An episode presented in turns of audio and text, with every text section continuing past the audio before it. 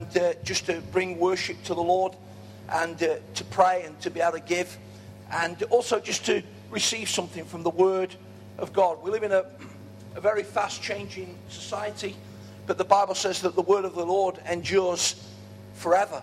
And uh, this is the Word that's preached unto you.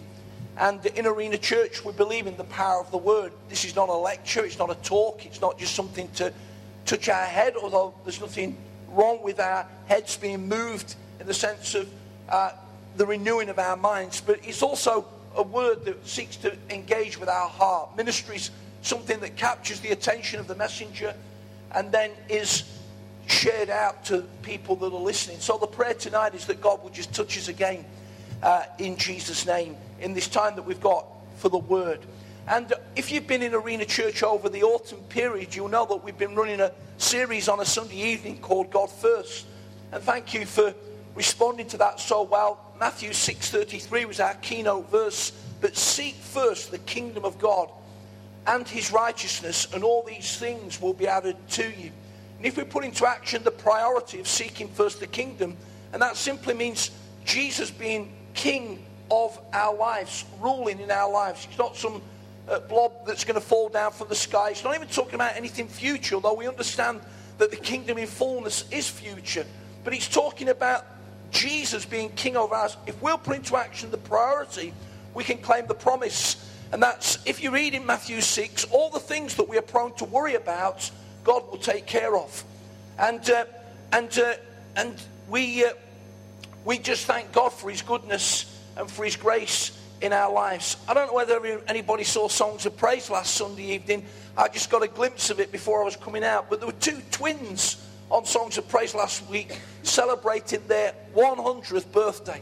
And they were both amazing Christian men. And one of them says, If I worry, it means I don't trust. And if I trust, it means I don't worry. Well, that seems to be a good spiritual philosophy uh, to hit your centenary with. Just a great testimony to trusting in God and putting Him first. So thank you for that. And then Christian shared last week on, on love. And then, of course, Julie has uh, set up the next three Sunday nights for us, which are going to be absolutely terrific. And we're believing that every Sunday next week, the following week, and then the one before Sunday, every chair in the building is going to be filled. And it is a great opportunity to invite people to come. Uh, there'll be visitors coming, guests coming, uh, as you know, the kids have been really working hard, and so the best you can do next week is to be here and to encourage them and cheer them on. And, uh, and we just know that it's going to be a, a, a great time. Why do we do all that? Because we believe that in an increasingly secular society, the amazing message of what we define as Christmas for Christians is still worth getting out there. And that is that God invaded the world in his son Jesus Christ and changed it forever. And so the, the, uh, the, the target tonight or the desire of tonight is that we would just land a message that would set us up for these next three, three and a half weeks and would really help us to keep a focus about Jesus.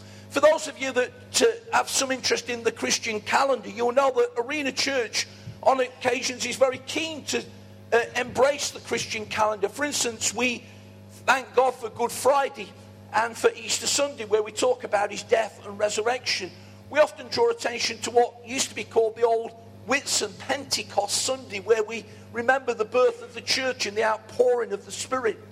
Those of you from an Anglican persuasion will perhaps tell me afterwards what the fourth after Trinity means, so we're not quite into that. But um, the, the calendar is quite complex. In fact, it takes people all through the year. But you will know that the fourth Sunday before Christmas is the onset of what we call Advent. And tonight is the fourth Sunday before Christmas, the 30th of November. Yes, tomorrow is December. Countdown really is in full flow. And tonight, I want us just to embrace that wonderful truth of Advent with a particular aspect of it. And I want you to carry this in this next season and not only to be blessed, but to be a blessing. Advent or Adventus in terms of the Latin really means arrival or coming. And we look forward to celebrating the, re- the arrival of Jesus in the earth as a babe in meekness and in majesty. And of course, Christmas Day allows us to do that. If you need help with that um, over the next few days, then the Arena uh, church Bible reading plan uh, for the next 24 days is readings that centre around Advent. And uh, you can access that online, or if you've not got that opportunity, there are hard copies available on the resource desk later. And uh, those readings will be Old Testament and New Testament readings, Old Testament readings hundreds of years before Jesus came, where God used men and women to speak of his arrival or of his coming. And the fact of the matter is, and I know that it's become a bit cliched, but Jesus really is the reason for the season. I know you'll get somebody trying to be clever coming up to you and say, well, you can't prove it was December the 5th. And in fact, uh, people that get involved in this stuff say probably it was around about October. But the fact of the matter is, friends, that within the, the calendar of the year, December the 25th has become pretty well established now as being Christmas Day. And that's okay. And we know there are things added on that aren't in the Bible. Christmas trees aren't in the Bible. Tinsel and crackers aren't in the Bible. All figgy pudding's not in the Bible. They're the things that have just got added on. But the fact of the matter is that Jesus is the reason for the season, not fighting in supermarkets like Tesco over 50 inch tellies that happened on what has now been defined as Black Friday. Where did that come from? It came from across the pond. And, uh, and what a ridiculous start to what we would call the Christmas season. That is everything that it's not selfishness, greed, impolite behavior. It's the very opposite of what Christmas is meant to be. And there are four major themes of Advent love, and Christian spoke last week, peace, joy. That, that's something deep within that, even sometimes, as I'll seek to articulate in a moment, when we go through difficult situations, we can still know a gladness in God that causes us to experience that the joy of the Lord yeah. is our strength. And the fourth element of Advent is the one that I want to concentrate on tonight because I couldn't do justice to three in the time that we've got. And that is not only love and peace and joy, but also, I think, something that's very relevant to our society today. And it's the truth of hope. Christian, when Christian, by the way, Christian's sort of somewhere in the air over East Midlands Airport at the moment, sort of coming back from Scotland. He's been preaching and teaching and speaking to a number of Scottish leaders on the church planting journey this weekend, and he preached in a church this morning, and he's flying back in now. And I know the Lord's already blessed him. But when Christian came back off his holiday, he mentioned in a team meeting and also in one of our staff meetings that he'd been rereading uh, the Billy Graham book on the leadership secrets of, of Billy Graham. And of course, Billy Graham, as Dr. Billy Graham, has been defined as the greatest evangelist of the 20th century. And there is no doubt that that is almost certainly true. But as you read this book, and for those of you that are interested particularly in the leadership journey, I'd encourage you to read it. You become aware that also here was a very, very fine Christian leader that built a great, loyal team that, that, uh, that worked together over many years. And of course, many thousands, indeed millions of people were impacted by the good news around the earth.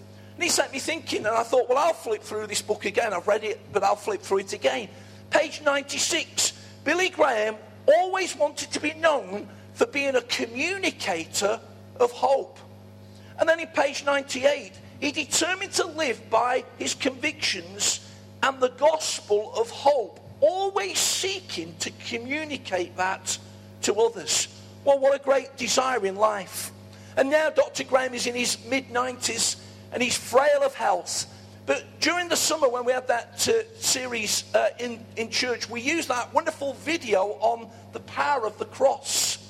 And uh, by using now an aged man with also uh, modern communicators and modern means, we got a brilliant expression of the truth of the cross still at work in people's lives. And Dr. Graham is still committed to being a purveyor, a communicator of help, of hope. I was speaking to a pastor friend of mine in inner city Sheffield a few weeks ago, and they they did a special service where they showed that video the other Friday evening, and six people gave their lives to Jesus, which is fantastic. And so, a great impact. Now, I want us to go to the verse that I'd like us to think about tonight, if Chris can just put it up for us.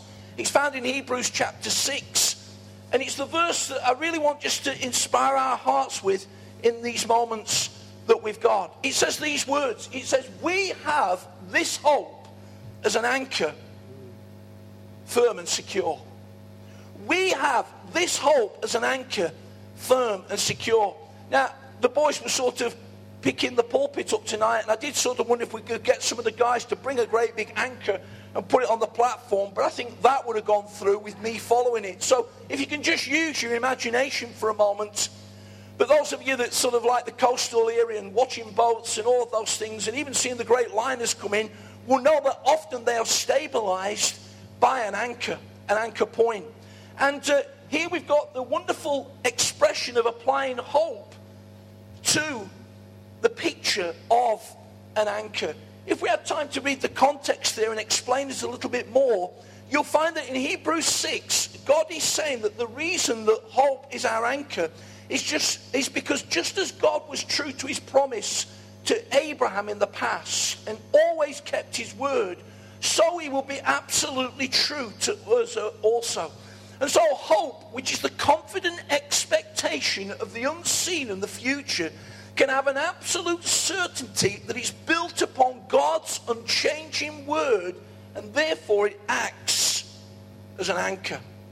And what does an anchor bring? Well, anchor an anchor brings support. Sometimes those of you in engineering will talk about anchor points. It brings stability and it brings security. And sometimes the anchor works best in turbulent, stormy times. And using that in terms of our lives, friends, I wish as a pastor tonight I could say that being a Christian means that we would never have to go through a storm. But if I went down that route, you'd immediately give me pushback saying, Phil, that's not true. Around this room tonight, we've got stories of younger people and older people that have had to navigate storms in life. And sometimes they've blown up right out of the blue. Totally unexpected, totally unplanned for. It may have been the storm of financial insecurity. It may have been the storm of losing your job. It may have been the storm of a lost one, a loved one being lost and taken from you. He gives and he takes away. And so we could go on. Things that we feel keenly in our hearts. And God says that in those times, we can know hope that is an anchor for the soul, firm and secure. The reality is, friends, that even when the storm isn't blowing, the boat will still drop anchor for his place of stability. And as we've sung tonight with that brilliant Matt Redman song, Blessed be the name of the Lord when the sun is shining down on me and the world's all as it should be. Blessed be. Don't feel guilty for those times if that's your experience. Thank God. You know, friends, if we walk out on a beautiful summer's day, we're not saying, Come on then, rain. We enjoy the day. And sometimes some Christians get guilty if it's not tough all the time. The reality is that there are seasons of blessing and favor and momentum and breakthrough and advancement. And God gives us those times. But blessed be the name of the Lord on the road marked with suffering when there's pain in the offering. Blessed be the name of the Lord. This is the beautiful balance of the Christian life. And the gospel, friends, that skews that out of balance, hear me, is not the true gospel. One of the great anthem songs that we've sung over Arena Church in 2014 is a fresh take on an old hymn. It comes courtesy of uh, the Hillsong Ministry. It says, My hope is built on nothing less than Jesus' blood and righteousness. I dare not trust the sweetest frame, but wholly trust in Jesus' name. Christ alone, cornerstone. Weak made strong in the Savior's love. Through the storm, He is Lord. Lord of all. What's the opposite of hope? Well, it's despair, it's, it's fear. And we see so much fear around us. I don't want to talk about fear tonight. I certainly don't want to speak on it. But let me just give you three things that fear seeks to do. And the Bible says that fear brings torment. Fear is not of God. The only fear that's of God is the fear of the Lord. That's not being frightened of Him, but it's revering Him. But the fear that the enemy seeks to bring to our lives brings torment. And our song again tonight says that He aids us against the enemy.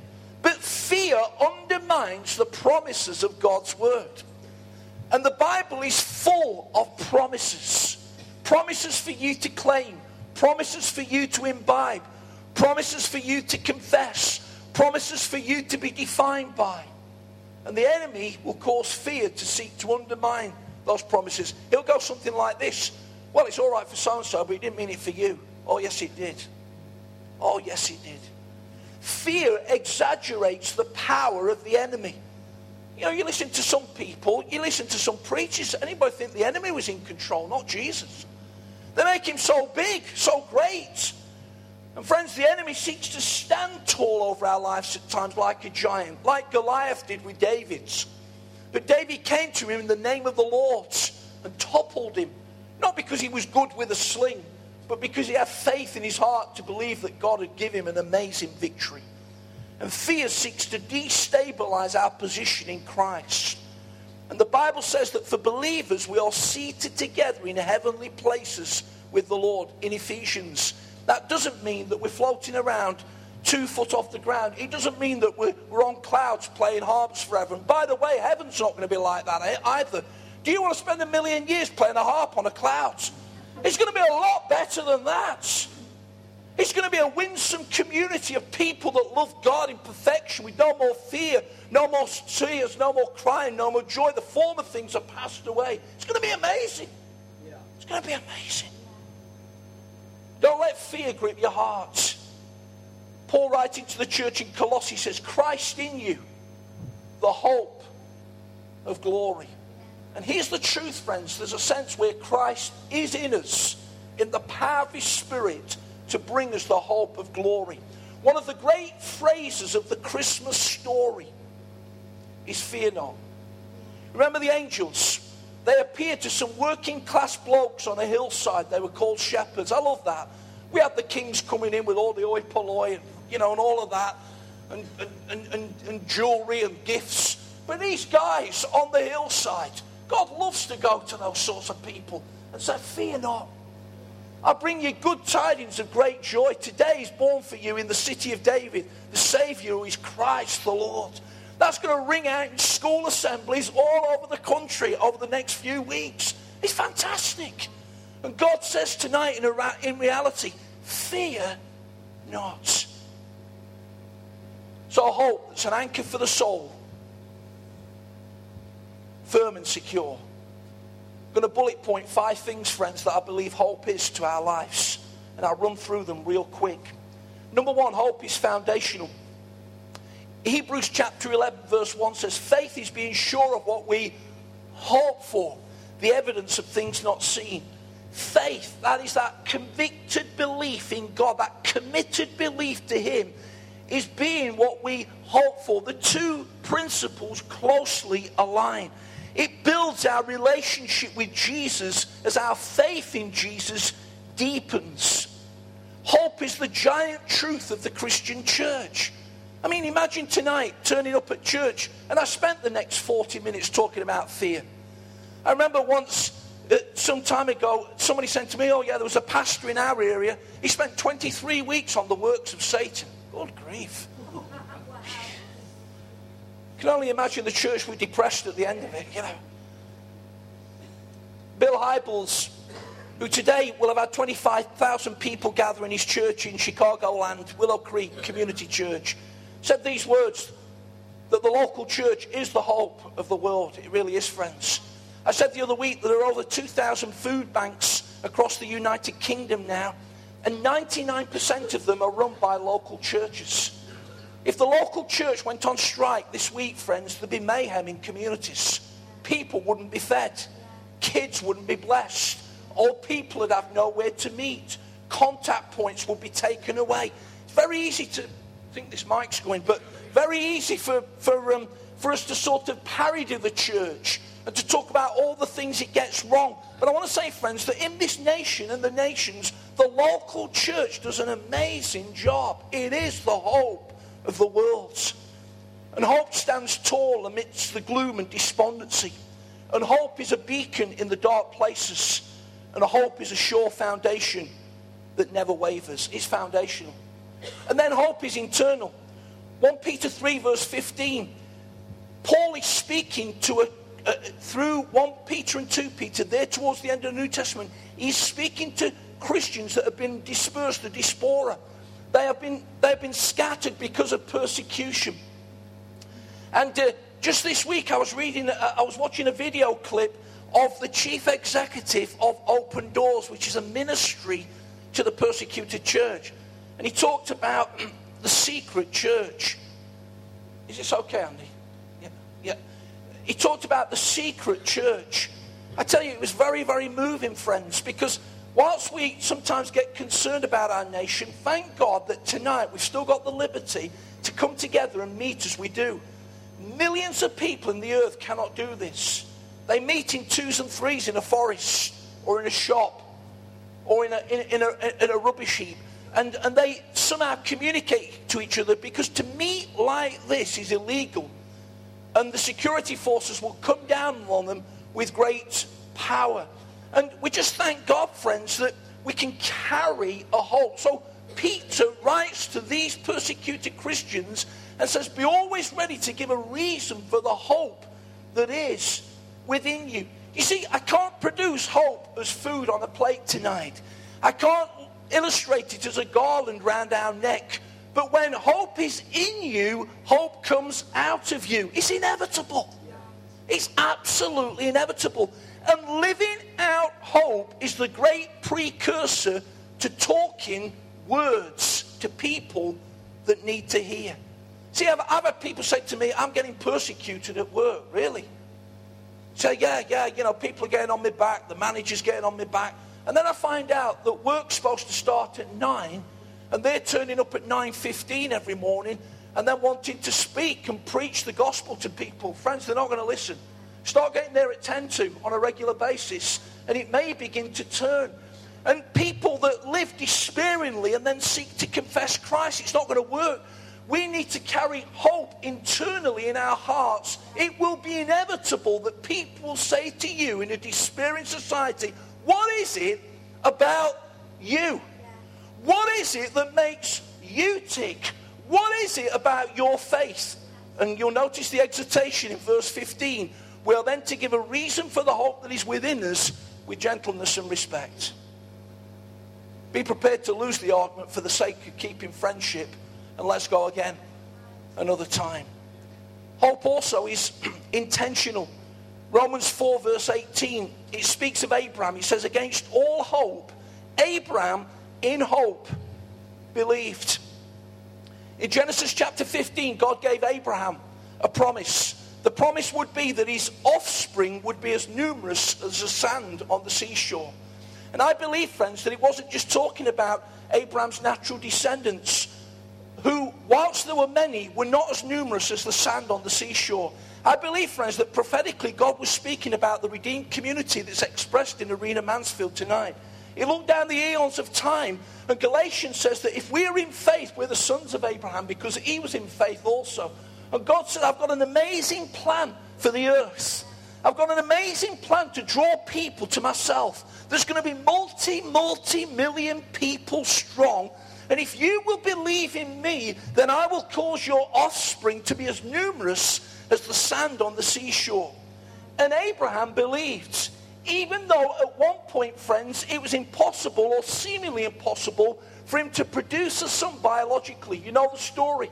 How him and, and his wife Sarah had gone past natural childbearing age, and yet God gives them a promise. And against all hope, in hope, they believed. The story's amazing. Isaac was born, and then Abraham's faith was tested as to whether he'd really give Isaac back to God. I suggest for every one of us, friends, if we want to go deeper, there's going to be Isaac experiences in our lives where we have to give back to God what we think is ours. And say, Lord, it's yours anyway. And there was a divine provision of the, of the ram in the thicket. And God says, Because, Abraham, I see your faith, because I know that you implicitly trust me, then I'll give you the promise that I've spoken over your life. And we live in the power of it today. I wonder what situations we face in Arena Mansfield tonight, friends, that seem hopeless. I wonder if it's that errant boy or uh, son or daughter that have decided, Mum, Dad, I love you, but I'm not going the way of faith. And they're doing things tonight that really sort of hurt your heart. Against all hope, in hope we believed. I wonder tonight if it's an experience or a situation in work that seems completely unchangeable. And yet, in hope, we're going to press in and believe that God will bring a shift in Jesus' name. I wonder sometimes as we confess prayers over Arena Mansfield for hundreds and thousands, there's not something in our heart that says, well, I'm not sure about that. We're probably doing pretty well. Or whether we can, against all hope, believe that this community will see a move of God that's never taken place before. Not only this church, but the church advancing and prevailing with the good news of Jesus. Whatever it is, friends, God says intentionally tonight, rise up and against all hope, in hope believe. Number four, hope's inspirational. In Ephesians chapter 1 and verse 18, Paul's praying. And I understand from Bible commentators that this prayer from verses 15 to 23 is one breathless sentence of 169 words. He sort of got to get it out there. He couldn't stop.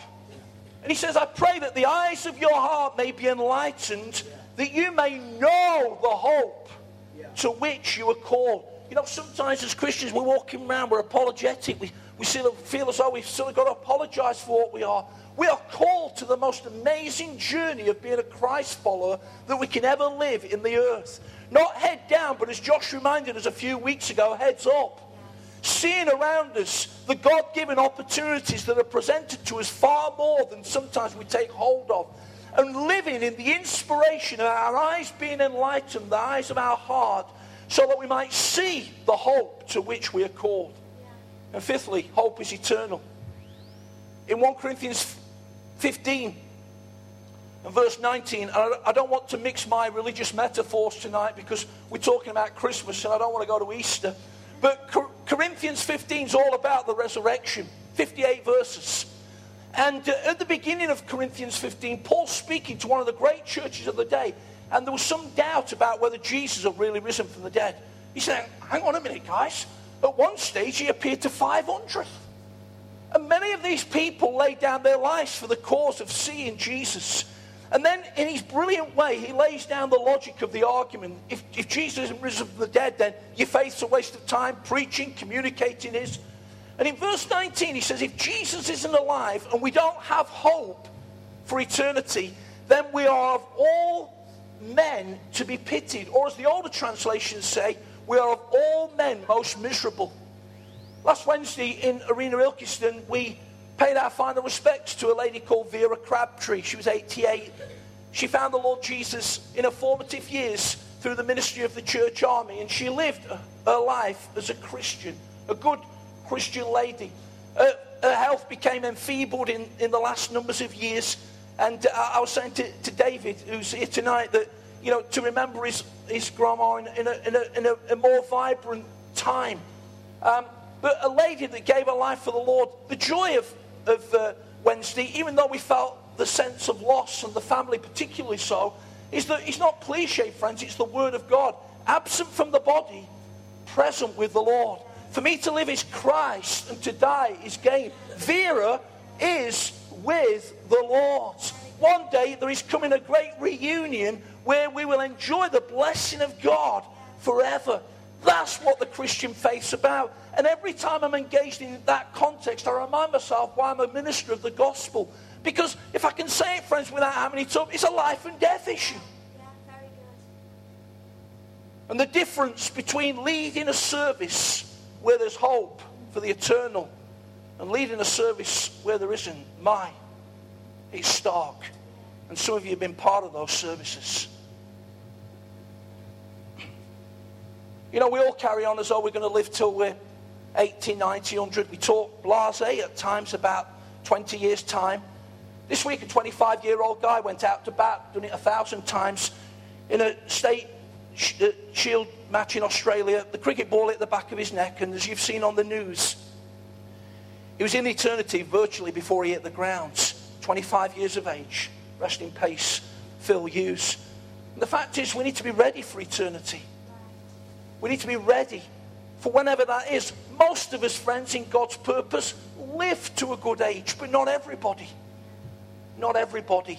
And if we've only got hope for this world, if our hope is in our car, if our hope is in our house, if our hope is in our pension, if our hope is in some goodies, we ought to be pitied. But if our hope is in Jesus, whatever happens, however long He gives us, we are blessed of the Lord because we know that our destiny, eternally as well as on this earth, is in Him. That is the Christian faith. That is what it's all about. That is why we get so pumped. That is why we turn up on a Sunday to get people ready to face God. 1 Thessalonians 4:13 says, though we grieve, and it's okay to grieve, we don't grieve as those that have no hope. As I close, friends, a few months ago I was in a leaders meeting and one of my friends that's got a strong prophetic gift read a verse out from the scriptures. Some of you will know it well. Jeremiah 29 11. But he read it from the Message Bible and he says these words I know what I'm doing. I have it all planned out. Plans to give you the future you hope for. Here's what somebody said that was dying of terminal cancer. Dear, we hope? We dare. Can we hope? We can. Should we hope? We must. To do any other would be to miss one of the greatest, to waste one of the most precious gifts that has been freely given to us by God. In this special season, let Advent, let Christmas, let meeting with family, let enjoying the social scene, let uh, giving presents, whatever it is, let going to all those school assemblies that some of you younger mums and dads have got in front of you, whatever it is, let it be filled with hope. May we carry hope to people that are hopeless. And uh, brothers and sisters, haven't we got some hopeless situations? Sharon was just sharing a story with me last night when I got in.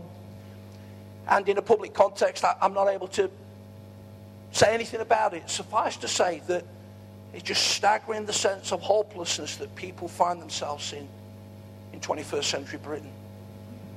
Those of you that watched the news last evening will know that there's been a report done, and in our country, 13,000 people live in slavery. God help them. God help them.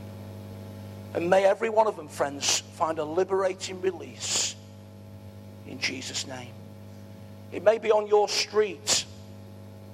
There's a hopeless situation. It may be the next door neighbor.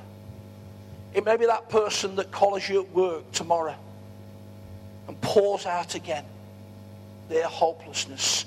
In this situation, may we, like Dr. Graham and thousands of others, be carriers of hope. And of course, the first advent is in the light of the second advent. We sometimes call it the second coming. And the Lord's not coming back the second time as a babe, but as a ruling, reigning king. There's been a lot of heat and light about the second coming over the years. The Bible says, don't try and second guess it, just live in the light of it. And very often it's been far more heat than light. But there is a day coming when the end of the age will come and Jesus will rule and reign in righteousness. 1 John 3, the book that we've just finished in the Arena Bible School this last Tuesday, says that when Christ appears, we shall be like him, for we shall see him as he is. And all who have this hope in him, purify yourselves, just as he's pure. It may be that tonight life's calm waters fantastic. It may be that you've turned up at church tonight and you're walking into the teeth of a gale. We have this hope as an anchor for the soul, firm and secure. His word is true. It will not fail. Once we choose hope, anything is possible. May this Advent season in Arena Church and from Arena Church calls people always to live with the giant truth of a hope in God. Let's pray. As the band come just to play, we're going to